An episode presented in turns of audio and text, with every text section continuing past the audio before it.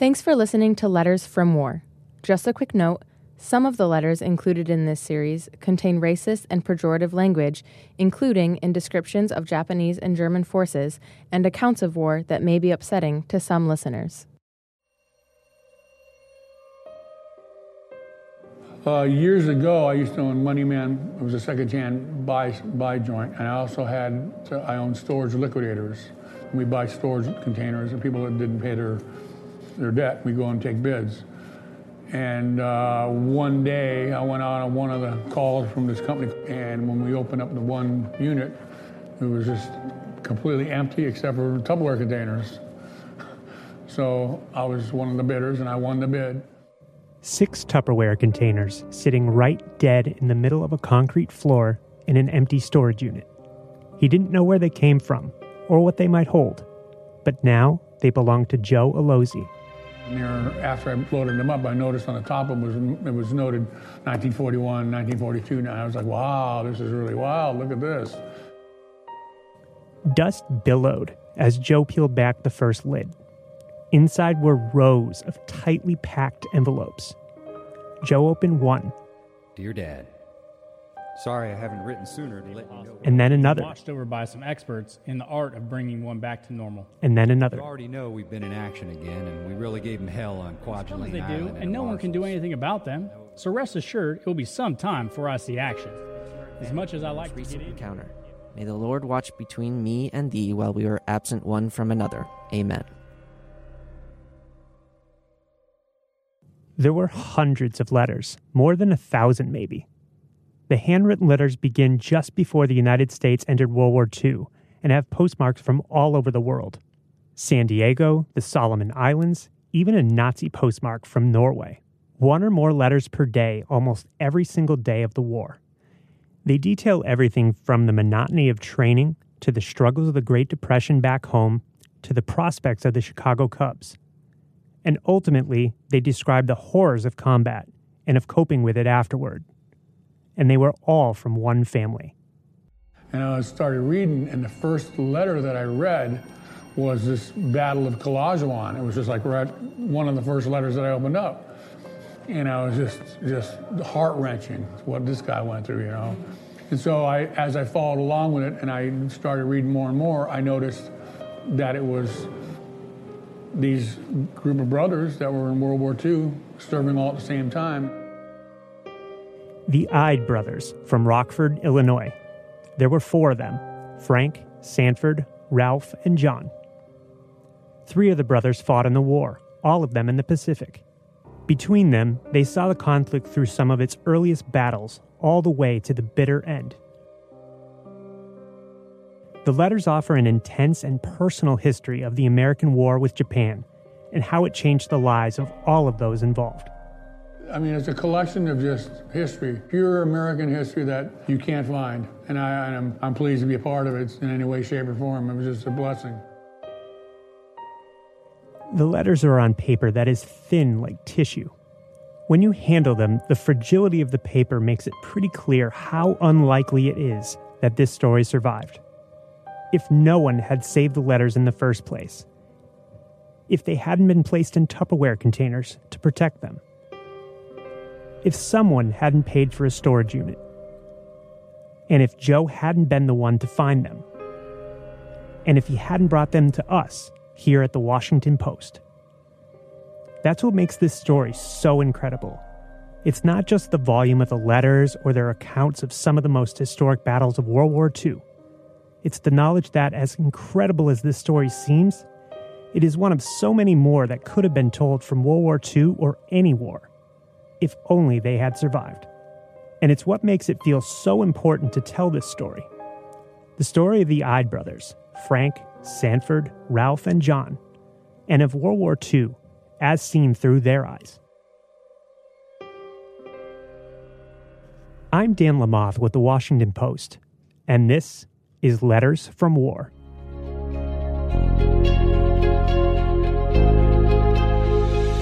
Their parents were Lawrence and Margaret. The brothers affectionately called her Musha. My Musha, they say. They were Norwegian immigrants, two of the many people who came to this country for a better life. The Ides lived in a three bedroom house at 2310 Fremont Street in Rockford. It's still there if you look on Google Maps. Frank, the oldest brother, graduated from Rockford Central High School in 1933. That same year, Hitler became Germany's chancellor,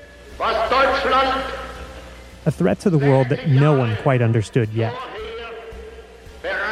That was also the year that Franklin Delano Roosevelt became President of the United States. Franklin Delano Roosevelt, do solemnly swear promising a new deal to end the Great Depression.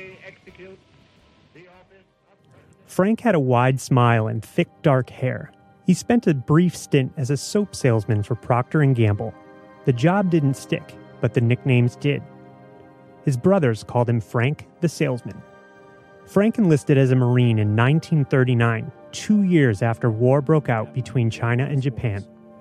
Till I meet you again, and that may not be so long. Love, Frank. Keep smiling.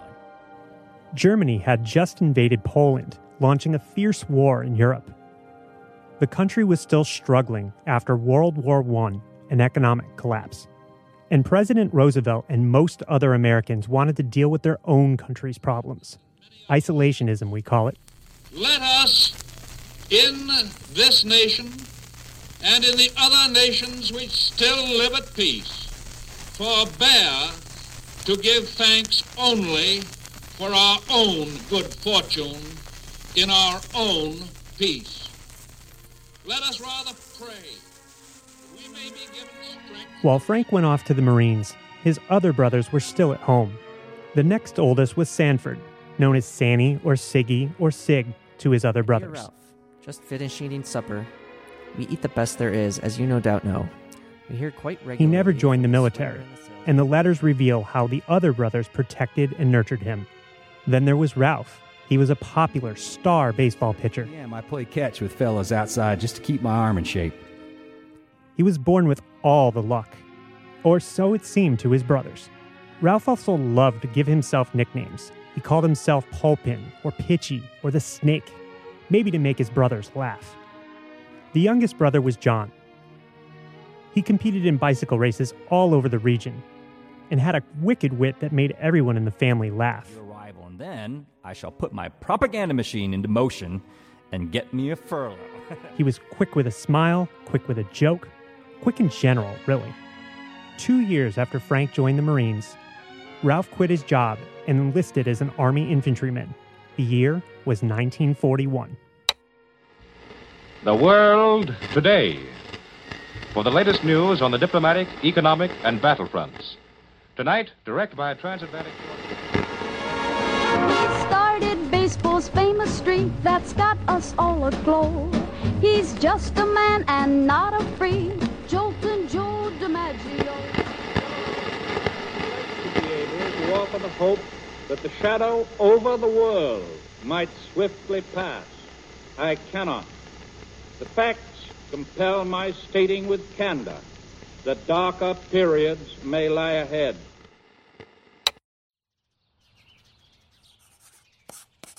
Monday, July 14th, 1941. Dear Sanny, here it is, another day in the Army. I'm feeling fine, getting plenty of sleep, and have an excellent bunk to sleep on. Start drilling tomorrow at 5:30 a.m. right after breakfast. I'm getting into the routine of things now. It looks as though Joe DiMaggio is going to keep hitting in every game the rest of the year, eh, Sanny? It's 52 straight runs with Sunday's contest. At about 6:30 p.m., I play catch with fellas outside just to keep my arm in shape. Everything is dried up out here. Sure miss the greenness of everything in Rockford. Trees, grass, and also Ma's good meals and clean clothes all the time. Right now, I wash my own, and a fella has an electric iron in barracks, and I use that to press my pants with. Have to look neat all the time, clean shaven every day, shower at least once a day. You know, a fellow doesn't really appreciate his home, town, and state until he's far away where things aren't home like and the climate is different. I can understand Frank's philosophy that he writes home every now and then about life. He tells Ma to go to bed early all the time, and now do that, Ma. Regular hours, we have learned, is the thing that builds steady health. Tell John to appreciate Rockford and everything at home, his job and all. because you never miss them until you're away in some desolate part of the country. Dad, keep saving your money and steer clear of all the booze hounds and get plenty of sleep every night. You can be foreman again. Next year, we can all rent a place at the lakes for a week or so way up north and have a swell time. Save your money, John, and keep your mind on getting a bike business started as a sideline on your own. Boy, bikes could really sell at these camps if it's gone about in the right way. And you're the right way. Let's hear from all of you. Never worry, Ma, because I'm a man now and I could take care of myself. Love to all. Ralph the Private.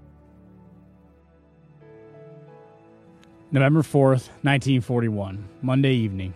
Dear Musha, Ralph and I had a real good time together, and his uniform looks real good on him. He's a saving brother, which makes me ashamed of myself. Of course, from now on, it's going to be different. Just watch and see. Ralph looks and feels swell. He is some soldier. Everybody looks at him, yes, sir. I'm waiting for that rating, and now I'm leading the intelligence sections, dividing the lads and holding school for them. I'm feeling proud, and know you're feeling the same. Watch my letters, they contain some good news. Moving to Elliott Friday, live in tents for one month. Say hello to Siggy, my flower culture, and John the Sleepy, Dad the Rester. Love Frank.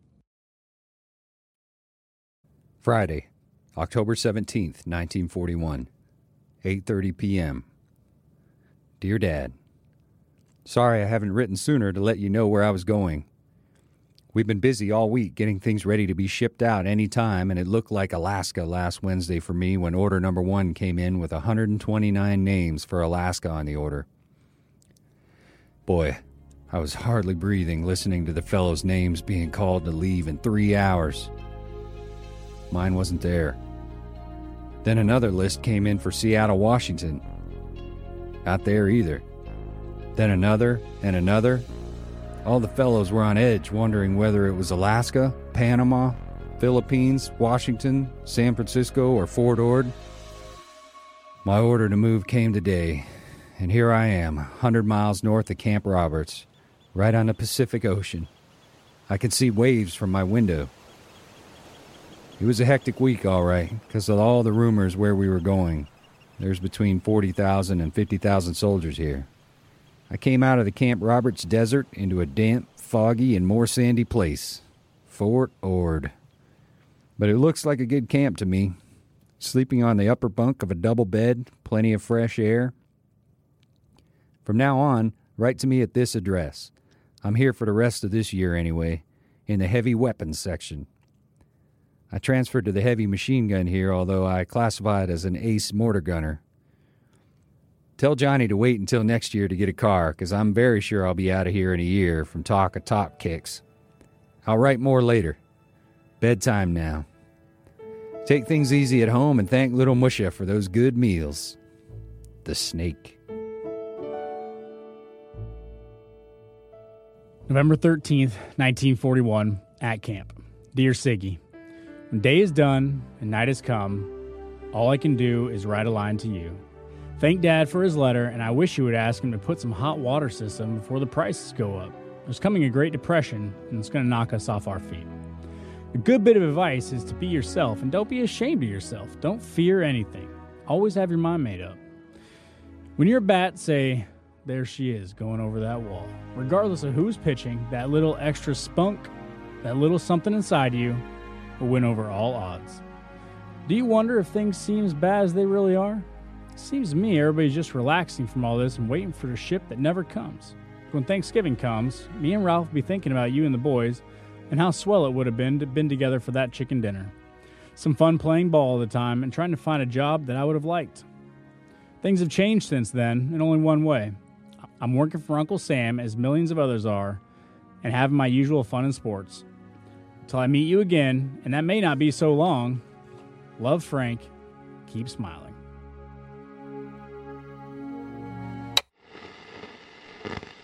We interrupt this broadcast to bring you this important bulletin from the United Press. Flash, Washington. The White House announces Japanese attack on Pearl Harbor. Stay tuned to WOR for further developments. Here's the bulletin. December 8th, 1941, Monday, noon. Dear Sanford, I'm enclosing a $20 money order, and I'll send more later. We'll listen to Roosevelt's speech, and hope you do the same. How's Ma? Dad? Yesterday, December 7th, 1941, a date which will live in infamy. The United States of America was suddenly and deliberately attacked by naval and air forces of the Empire of Japan. No matter how long it may take us to overcome this premeditated invasion, the American people in their righteous might will win through to absolute victory. Monday, December 8th, 1941. Dear John, Yep, it's me again. Those damn Japs gummed up my furlough. Can't leave camp till further orders. No telling when I'll get home now. Won't even get Christmas off. Stood five and a half hours of straight guard last night. Shoot anyone suspicious lurking around in the wee hours of the morning. Ord is one big guard. No more visitors. Company's been leaving all night by convoy for San Francisco, Los Angeles, and San Diego to protect big bases and airplane factories. Anti aircraft weapons set up all along the coast, planes patrolling the camp. We're right on the Pacific, but well guarded. Yesterday was sure a hustling day around here, all for safety reasons. Don't know how long I'll be at Ord now. All packed and ready to leave at a moment's notice. Nothing definite. Probably pull out the guard a garbage can. This war will blow over. We're going to wipe the Japs off the map in one month. A little thing like that picking on us. Can you imagine how some people can be so dumb? Things are normal as usual here. Calmness. Only more alert. How are the extras on the street? All written up to get people all excited. Bet the old hens were running around like headless chickens. Well, John, I'm feeling fine and glad to know everything is going along smoothly at home. Save that dough and stick to your job. Two in the service is our share. Until again soon, I remain the pulp. From downtown San Diego, California, Thursday, December 11th, 1941.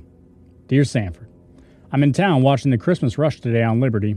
Everything is fine with me. Just had a fine chow and looking forward to a swell evening with the gang. All the shops are putting black paper on their windows, and when the alarm goes, all lights will have to go out except those on the inside that can't be seen from the street. If the servicemen see a light on, they have ways of putting them out. There's talk of 4,000 Japs along the Mexican border, and the paper says fishing boats bring some in dock to be searched. The radio said today the Japs were thrown back four times by Marines at Wake Island, and two ships were sunk of theirs. Yes, leave it to the Marines to wipe them yellow rats off this earth. It is going to be a long fought battle, and since Germany and Italy have come in, it looks like the East Coast will have to be watched close too. Thank your lucky stars that Chicago is inland and will have to take a long time to fly a bomber that far, so they'll probably never reach their goal there. We did not ask for this war, but when our land is invaded, it is our duty to protect it so we'll have a fine place to live. This country is ours, and it's worth keeping for sons to have peace like we have enjoyed. Some seem sad, but who should be? Can't say much more than keep smiling, take things cool, and watch us succeed toward our goal of success. Happy regards for a jolly Christmas at home. Keep smiling, watch out for rumors, too many going around. Till I write again, lots of love, Frank.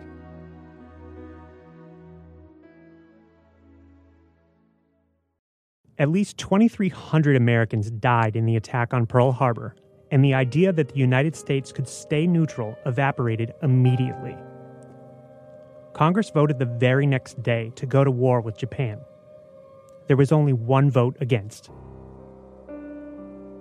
It's hard to imagine now just how real it must have felt that an attack could be imminent. Frank described rumors of Japanese massing near California. Information was scarce, and there was a very real fear that Japanese bombers could make it all the way to mainland US. Cities went dark at night so enemy planes couldn't see them. The Germans had already bombed London, The Japanese, Hawaii. Why wouldn't the mainland United States be next? Invasion. That was the word Frank used. The Ide brothers talked tough about wiping quote unquote yellow rats off the earth and beating those nasty Germans. It's our duty to protect our land, they said. The reality was much less certain. For Frank and Ralph, deployment was sure to be treacherous. Frank was training to be a scout in a tank unit. Ralph was a machine gunner. Some of the most dangerous combat jobs out there. And John? Two in the service is our share, Ralph wrote at 10 a.m. on December 8th. Three hours later, Congress declared war on Japan. Their baby brother's future was just as uncertain as their own. Still, their letters home never waver in assertions that the United States would win, and fast. Did they truly believe the war was going to be short lived? Or did they just say that to protect their musha? We can't know for sure. Maybe they didn't even know for sure themselves. But war was coming for the Ides, whether they wanted to believe it or not.